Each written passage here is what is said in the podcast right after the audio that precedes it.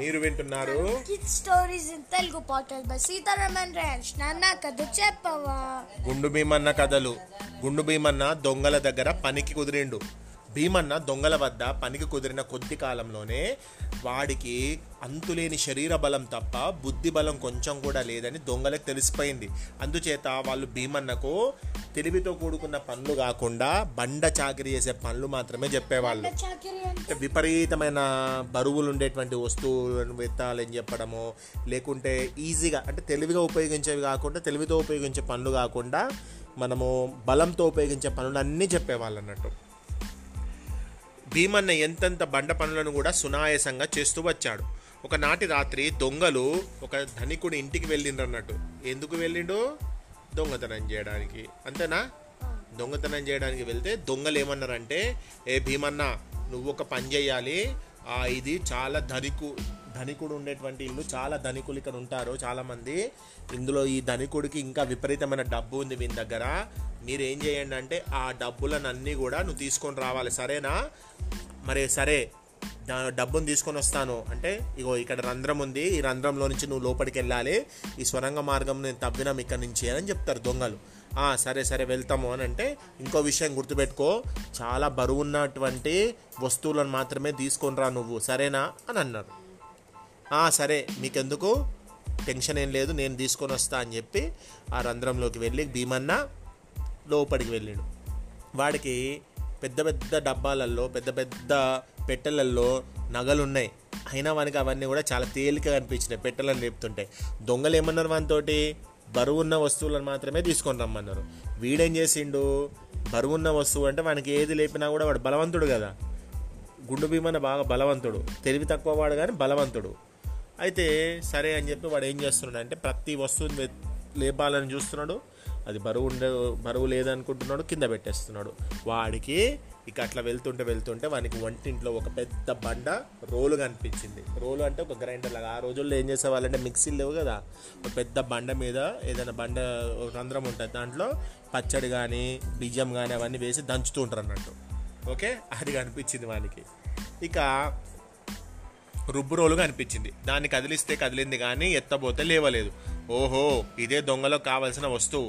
ఎవరైనా సాయం పట్టి భుజానికి ఎత్తితే పట్టుకుపోవచ్చు అనుకుంటూ భీమన్న అటు ఇటు చూసేసరికి వంట ఇంట్లోనే మూలగా పడుకొని నిద్రపోతున్న వంటవాడు కనిపించిండు భీమన్న వాడి దగ్గర పోయి ఏ పిల్లగా లేవు లేవు.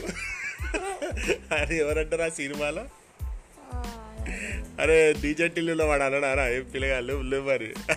అట్లా భీమన్న వాడి దగ్గరికి వెళ్ళి తట్టి లేపుతూ ఏమండోయ్ హలో మిమ్మల్ని కాస్త లేచి ఈ రుబ్బురోలు సాయం పట్టండి అని అడిగాడు. వంటవాడు గాబరా పడుతూ లేచి కూర్చొని ఓయ్ ఎవరు నువ్వు? రుబ్బురోలుతో నీకేం పని?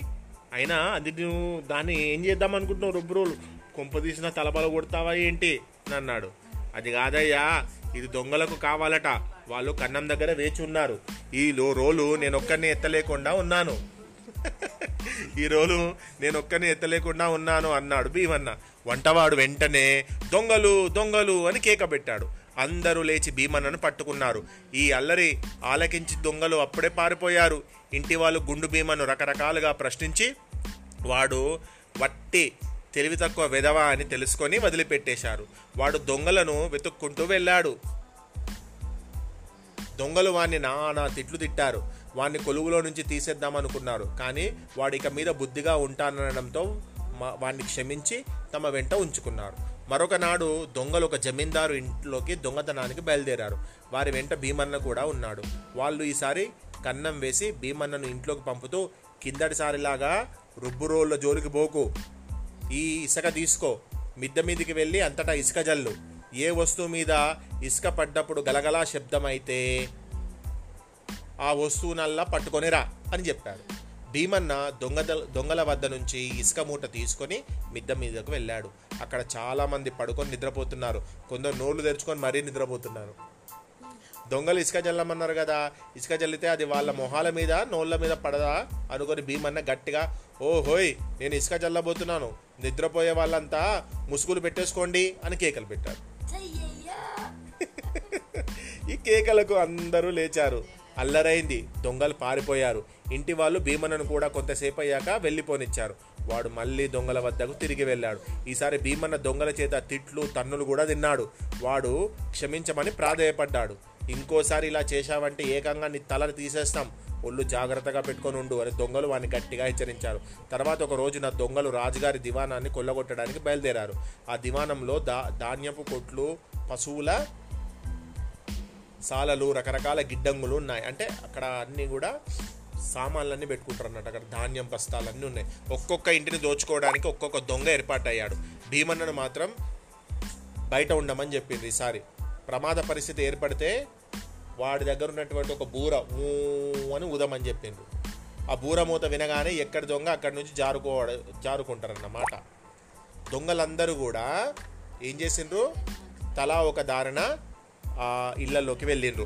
భీమన్న కొంచెంసేపు ఒంటరిగా నిలబడి ఎక్కడా ప్రమాదం జాడలేదులే అనుకొని తాను కూడా లోపలికి జొరబడ్డాడు. లోపలికి పోగానే వారికి ఎదురుగా పశువుల శాల కనిపించింది. అందులో ఒక దొంగ ఒక ఆవును విప్పటానికి ప్రయత్నిస్తున్నాడు. అది పొగరబోతు ఆవు. దగ్గరికి వస్తే తల విసురుతున్నది ఇట్లా అనుకుంటా. ఒకే మనిషి దాని కొమ్మలు పట్టుకొని దాని తాడు విప్పడానికి వీలుంది. ఇద్దరు మాత్రం ఉంటేనే అది వీలు లేదు. ఎట్లా అంటే ఒక్క మనిషి పోయి చేసేంత ఈజీగా లేదు అది. ఎందుకంటే అది కట్టేసి ఉంది కదా. ఒక్కళ్ళు పోతే దాని తలతో ఇట్లా కుమ్ముతున్నది అది. అందుచేత ఆ దొంగ తన దగ్గరికి వచ్చిన వాడు భీమన్న అని కూడా గమనించకుండా ఒరే బాబు కాస్త కొమ్మ పట్టు. ఈ ఈ కొమ్ము పట్టుకో అని చెప్పి అన్నాడు. వెంటనే భీమన్న చంకలో నుంచి కొమ్ము బూర తీసి తుర్రో అని పెద్దగా ఊదాడు. ఈ చప్పుడుకు రాజభటులు మేలుకున్నారు. బూర చప్పుడు బయట నుంచి కాక లోపల నుంచి ఎందుకు వచ్చిందా అని ఆశ్చర్యపోతూ దొంగలు ఎక్కడికక్కడే నిలబడిపోయి రాజభటులకు దొరికిపోయారు. రాజుగారు దొంగలందరినీ విచారించి కారాగృహంలో యావజ్జీవ శిక్ష విధించాడు. దొంగలు పట్టించినందుకు దొంగలను పట్టించినందుకు భీమన్నకు ఐదు వందల రూపాయల నగదు బహుమతి వాడికి వేలికి ఖరీదైన ఉంగరము దొరికాయి. వాటితో సహా వాడు తన ఇంటికి బయలుదేరాడు. మరి ఇంటికి వెళ్ళాం. భీమన్న ఏం చేసిండు మళ్ళీ? అనేది నెక్స్ట్ పాడ్కాస్ట్లో విందాం. ఆగు. అయితే ఈ కథలో తెలిసినటువంటి విషయం ఏంటి? తెలివి తక్కువ భీమన్న అయినా కూడా ఎన్నో ఎన్నో తెలియకుండా మంచి పనులు చేస్తున్నాడు.